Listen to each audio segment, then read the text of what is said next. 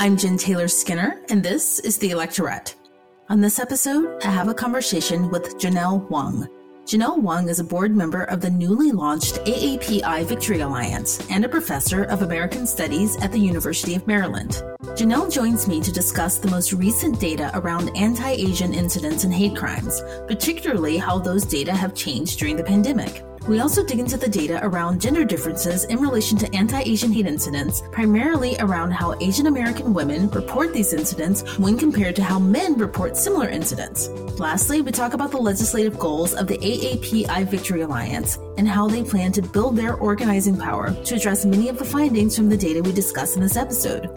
So, here is my conversation with Janelle Wong. Janelle Wong, welcome to the podcast. Thank you so much for having me. Yes, I want to talk about the rise in anti Asian hate crimes and incidents that we've seen. The recent data that I've seen shows that during the year of the pandemic, I think this was the, the data was taken between, I think, March of last year and February of this year there have been, I think, nearly 4,000 incidents of hate crimes, at least reported hate crimes, in comparison to the previous year, where there were, I think, 2,600 for the entire year. I don't know if those numbers are correct, but that seems like a significant rise. Yeah, since the start of the pandemic, we have definitely seen from different sources that there has been an increase in reported incidents with uh, racial bias against Asian Americans. But there's also a difference in in gender, right? In in the way that well, women experience these hate crimes and incidents versus the way that men are experiencing them. And I wanted you to parse through some of that data for me because one of the things that I had read, and this is probably wrong, and I think there's why there's this gulf in how the media is reporting this incident and what the data actually says. But is it or is not true that women are experiencing, or at least they're reporting more incidents than men? Can you help me parse that data? Sure. Yeah, this is I think an important point in the current moment of how we understand both race and gender and the violence that is associated with both. So we know that the Atlanta shootings in March that that was, you know, a white gunman who opened fire on a, on an Asian-owned spa and, or Asian-owned spas and that violence was for sure a function of both race, uh, the women's national origin, and gender those women were in that position because of their gendered you know occupations and they were also economically vulnerable what we're seeing in the reporting to especially hotlines like Stop API Hate is that women are much more likely than men to report incidents of potential racial bias to those hotlines. So, about 70% of those reporting to that hotline are, in fact, women.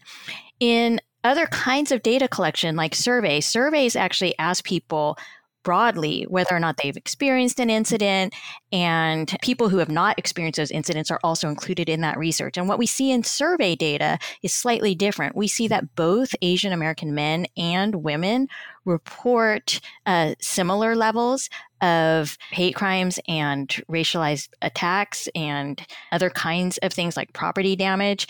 But in some surveys, men are actually reporting a little bit higher levels of that kind of experience.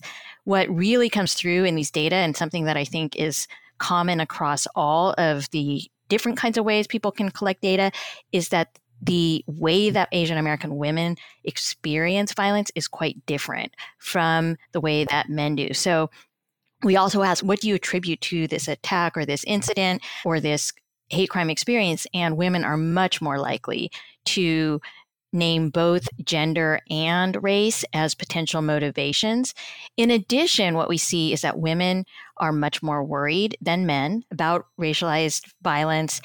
And we see that women are more likely than Asian American men to say that they are reluctant to report a hate crime to law enforcement. So that's why these community hotlines are so important because they provide an alternative to law enforcement for reporting. At the same time, we need to understand that, you know, sometimes there are differences in the population about who is going to be more comfortable or motivated to report to a hotline in the in the first place. Right, that makes sense to me. So I, it, it sounds like Asian American women have the same experience around you know, how they perceive an attack being gender based that a lot of women do. Because a lot of women, I think, experience violence differently because it's usually typically gendered, right? Gendered violence. So that would make sense to me. I guess what I don't understand, you can help me, is what is the difference in reporting to a hotline versus law enforcement? Are there data to suggest, you know, why women are less likely to, to go to law enforcement? And is the same reluctance there for men? Yeah, you know, we also looked at that and there are some differences. So the issues have to do with whether or not women versus men believe that real action will be taken. And so that's part of the explanation.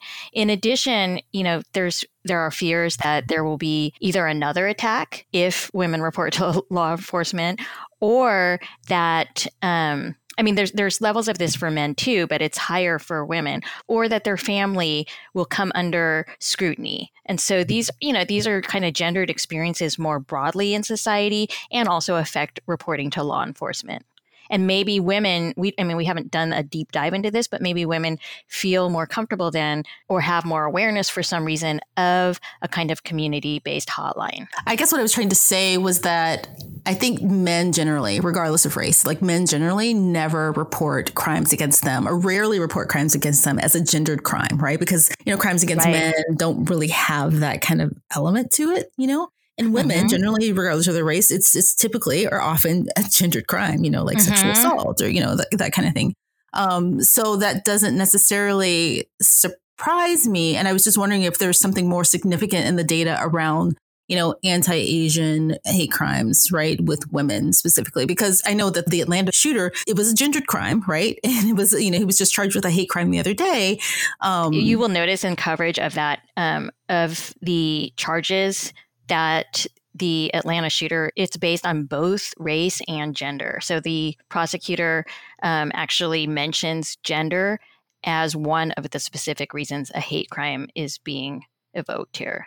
Yeah, you know, so the Atlanta shooter, spa shooter, I, I remember when reports were coming out soon after the shooting happened there was a debate online about whether this was actually a hate crime or not because of his stated motive. But I think that that speaks to kind of the oversimplification of crimes like this. You know, I was thinking about Kate Manne's book, you know, Down Girl, and how people misconstrue what misogyny actually means. You know, it isn't just kind of an oversimplified hatred of women, but it looks different in a lot of, you know, in a lot of circumstances, in a lot of contexts, right? And, you know, clearly hate crime is the right crime for him to be charged with in this case. Yeah, you know, I think that this it's it is very complicated um, and i think there's you know there are really important reasons to think about this moment of anti-asian violence in connection to what um, is a long history of racialized violence in this country. So before i get to that i think it is important to say that the hate crime charges um, that are, have been brought against the Atlanta shooter do also charge with as a gendered hate crime. So I really um, credit organizations on the ground in Atlanta for pushing the intersectional analysis of that horrific incident. That it was both racialized violence and gendered violence and it also had to do with economic vulnerabilities and you know i think that kind of different from the past there are these more robust organizational efforts to shape this more complex narrative around the, this kind of violence. The other thing that is really critical is that you know our data show that Asian Americans are not alone in experiencing racialized violence in this moment, and so the group that's most likely to report a hate crime are black americans. And that should be no surprise in some ways given you know the history of this country and the ways in which violence has been used against black americans. So what we see is that black americans are more likely to report a hate crime that means that you know all all groups of color are actually reporting upwards of 30 to 40 percent um, having experienced a hate crime over the course of their life. But we also see that in 2021, just the first few months of uh, this year, we have seen a convergence of the levels of hate crime. So all groups of color are actually reporting about 10% of um, about 10% of those groups are experiencing hate crimes. And you know, I think it's important for just the overall understanding of what's happening right now is that these incidents against Asian Americans are happening in this much broader context of racialized violence. Um, we need to, I think, respond in a way that addresses both anti Asian sentiment the gendered aspects of that, but also addresses racialized violence more generally. And so it's it's not, you know, lost on many people that this violence is unfolding at the exact same time that we're seeing the trial around George Floyd's murder and that, you know, incident after incident of police violence is occurring. And our data also speak to that. So we see that racism works very differently across different communities. And while Asian Americans were the most likely to report microaggressions steeped in long histories, you know, related to being assumed to be a foreigner or not speaking English, that Black Americans were more likely to experience police misconduct or to have a teacher, for instance, discourage them from continuing their education. On the other hand, Asian Americans were the least likely racial group to experience that kind of bias in society. Right. I found that really interesting. And actually, I'll put a link to the data in the show notes because I think some of the data that you parse out, you show that, like you said, like with police violence, I think Asian Americans were less likely to report incidents with police interactions versus, you know, African Americans, Black Americans, and Latino Americans. So it's really interesting data to kind of look through and see the differences and how people experience, you know, generally like racism in this country. Yeah. I, I mean, th- this is one of the things that I think is also important in terms of the narrative of this moment that Asian Americans are experiencing high levels of you know, street violence that's happening actually across communities of color to some extent, um, not getting as much attention, but that Asian Americans are also not facing certain kinds of discrimination that have been really endemic in this country. And so I think it, it's really an important conversation for Asian Americans to have ourselves, which is, you know, what is our role in confronting this kind of violence? What are we going to do to kind of both you know defend our own communities but also defend other communities who are experiencing very similar and sometimes much more intense forms of racial discrimination, racialized violence. Yeah, and you you remind me of another piece of data that was there around housing. Like Asian Americans experience less or they reported experiencing less bias in, in housing, like seeking, you know, mortgages for housing versus other groups, other ethnic groups in the in the data. Yeah, there's this long history of racial segregation in the US. And that is why I think understanding that history and how we all got to be where we are in this kind of terrible moment is so critical. So, our data show that while all groups experience some degree of housing discrimination, that Asian Americans experience far less than other groups.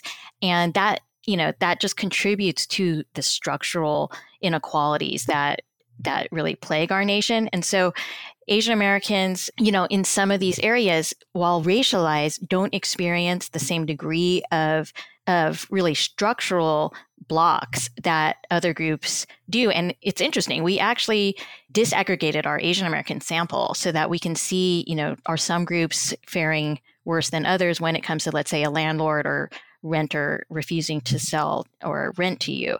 And there's even when we do that, while there are variations among Asian Americans, uh, Asian Americans are still far less likely to face that kind of housing discrimination compared to Black, Latinx, and even Native Americans and Pacific Islanders to some extent. Yeah, one of the pieces of data that I wanted to point out, you know, related to the pandemic was the fact that I think people understand by now that women generally across all racial groups have experienced the economic fallout from the pandemic more than more than men, right? But Asian American women, they're in certain fields that were hit hardest during the pandemic. That I think the unemployment rates for Asian American women or Asian Asian Americans generally is doubled what it is normally. That's right. There had been this um, kind of moment of interesting convergence where uh, Asian American and white Americans were showing a lot of parity in economic indicators, employment rates, um, occupational security, mobility. And then the pandemic hit, and we really saw a kind of breaking away again of Asian workers versus white workers. And that isn't to say, you know, I think it is still the case, and this is important, that Black, Latinx, Native workers have been hit much harder than Asian Americans. But we're starting to see this gap between white and Asian workers. And that is um, partly a function of the major economic polarization within the Asian American community. So while Asian Americans as a whole are more um, economically secure in some ways in terms of income, um, in some terms of education than white workers, we also see that within the Asian American community, and this was so underscored by the Atlanta shooting, that there are um, major swaths of economic insecurity and vulnerability. And so, you know, that's why we see that the Asian American poverty rate is higher than the white poverty rate and those things can exist simultaneously right? There's there's sort of great advantage in certain sectors of our economy for asian american workers and there are also these real um, persistent inequalities and that's why we see so many Asian American workers and, as you say, women who are working on the front lines, who are working throughout the pandemic in close contact with other people. And so, you know, there's these complexities to the community that are really um, papered over if we just look at aggregate statistics. One of the things that, you know, I think our research really helps to elucidate is that even though the initial blame for the pandemic was you know really focused on China and the and the terminology around it by President Trump and others were focused on China. The scapegoating did not just affect Chinese in the US. And so this is a way in which we can understand I think how the Asian American community is constructed, we are kind of tied together by these shared experiences of racism and scapegoating. And so, right after the pandemic started and those terms started to be used, we had done a survey and it showed that Indian Americans were the most worried about COVID related harassment hate crimes. And that makes sense, right? After 9 11, then many South Asian Americans were attacked, were subject to the same kind of charges of being disloyal, of um, being foreign because of mainly Islamophobia. And so there's this intimacy with the South Asian population related to kind of foreign policy and how it can affect the Asian American community.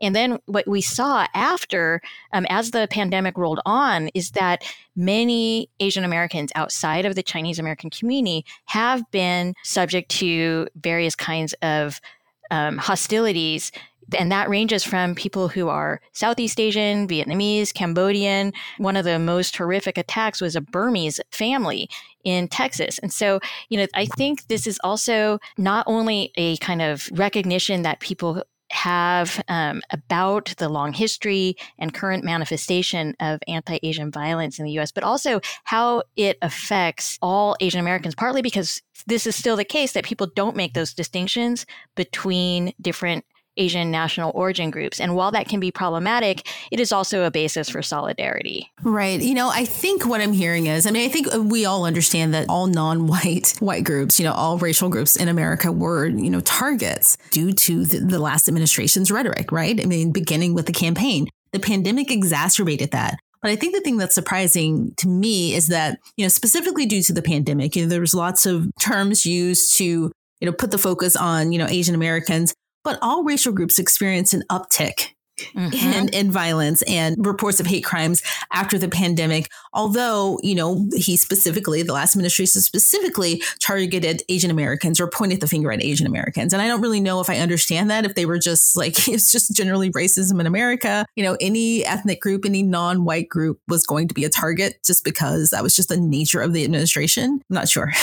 Yeah, no, I so anti-Asian violence is pretty cyclical. It is both cyclical in the attention it gets and its level, but there's an undercurrent of anti Asian violence that is kind of always there. So our survey data show that even before the pandemic, there were, um, you know, pretty steady. Like the levels of reported discrimination have been pretty steady over the course of the pandemic. There, we haven't seen like an uptick in the last three months of actual like experiences necessarily. But what we do see is the kind of racial tensions and racial blame that occurred over you know the last presidential administration did as you say affect all groups in different ways. And so while media attention is on anti-asian violence to some extent now you know we also see this real kind of backlash to black lives matter and many incidents of more state sanctioned killing so police officers there's still you know, obviously the uh, an endemic problem with police violence against especially black communities, including black women. And more recently I've been thinking, you know, partly why Asian Americans have been targeted is because of their racial status, but also because of their immigrant status right? Because these are kind of vulnerable communities when you think about people who are immigrant workers on the front lines, immigrants who are, you know, shop owners and whose businesses are being vandalized. And that is something that really does tie in, I think, to the more anti immigrant rhetoric that was issued by Trump. And, you know, I'll just put in a plug for one of the hats I wear, which is the AAPI Victory Alliance. We are a group that really has tried to both lift up these Asian American experiences and attention to the discrimination Asian Americans face and really try to push towards political representation as a potential answer. And that also means working with other non white groups, because as you can see from these data, the kind of experiences we have are both very uh, connected, but manifest themselves in different ways. Right. So so I'm glad you mentioned the Victory Alliance because I'm curious about, you know, what your what your goal is if you're thinking about you know coming up with a set of policy proposals. I know that the you know the covid-19 hate crimes act just passed right? Just passed through through congress. You know but but what is the the focus what are the goals for the victory alliance in relation to legislation? Yeah so there's the, the victory alliance is really focused on having an influence on the policy debate. And that means bringing the kind of data that I discussed, which is really not that that data is from another organization I work with called API Data in conjunction with SurveyMonkey, but the Victory Alliance is made up of people who were very deeply involved in um, the White House initiative on Asian Americans and Pacific Islanders during the Obama administration who continue to have a deep interest in public policy, but are looking for ways to kind of consolidate some issue priorities. And so one of the things that I think is is not being talked about as much today, but I think is still critical for understanding the future is that while Asian Americans are so internally different, um, and that is one of the hallmarks of the community, this kind of internal diversity, there are some real experiences that hold them together. And one of those is discrimination. But there are also policy views that really distinguish Asian Americans from other Americans. And those are sometimes surprising to people. So Asian Americans are more likely to have supported um, the ACA or what's commonly called Obamacare than the rest of the US. They are more pro gun control than um, the, the US population more generally. And they are more likely to call themselves environmentalists and support government regulation to address climate change. And maybe most surprisingly, they are very um, strongly in support of taxing the rich to provide a middle class tax cut. And so, even though we have this really diverse community with people having so many different cultural backgrounds, histories, and languages, there are still some ways in which we're starting to see a kind of progressive Asian American agenda develop. And that's what the Victory Alliance is intent on lifting up. Is there more room for, you know, a multiracial coalition, right? Because these are these are issues that intersect across a lot of different races we've talked about, right? Yeah, you know, that's really what I think most of our data and research points to is that Asian Americans are still 4% of the US electorate, right? We cannot go it alone. And we have quite a kind of robust set of overlapping interests with other people of color and other progressive groups in some ways. And so you see this um, potential for a very strong role for Asian Americans in the broader multiracial coalition. But it's really, I think, also up to Asian Americans to step up to be in solidarity across these different issues. And so, not just getting active when um, the violence is seen to be attached to us, but also to get involved in so many of these other areas where we are you know we we are also touched by the discrimination that so many other communities experience. And so i think you have it exactly right that there's there's a way in which this current moment is pointing towards multiracial coalition building. And in fact there's no way forward without it because we certainly can't go it alone you know in in the kind of demographic position we're in and even in the kind of racial position that we we occupy in this country it's super complex um, but we have to find a way forward well, Janelle Wong, thank you so much for for joining me, um, and thank you so much for pulling this data together. I'll include all of the notes and, and you know in the show notes or the links in the show notes to the data. But thank you so much for all of your work. Really appreciate the time.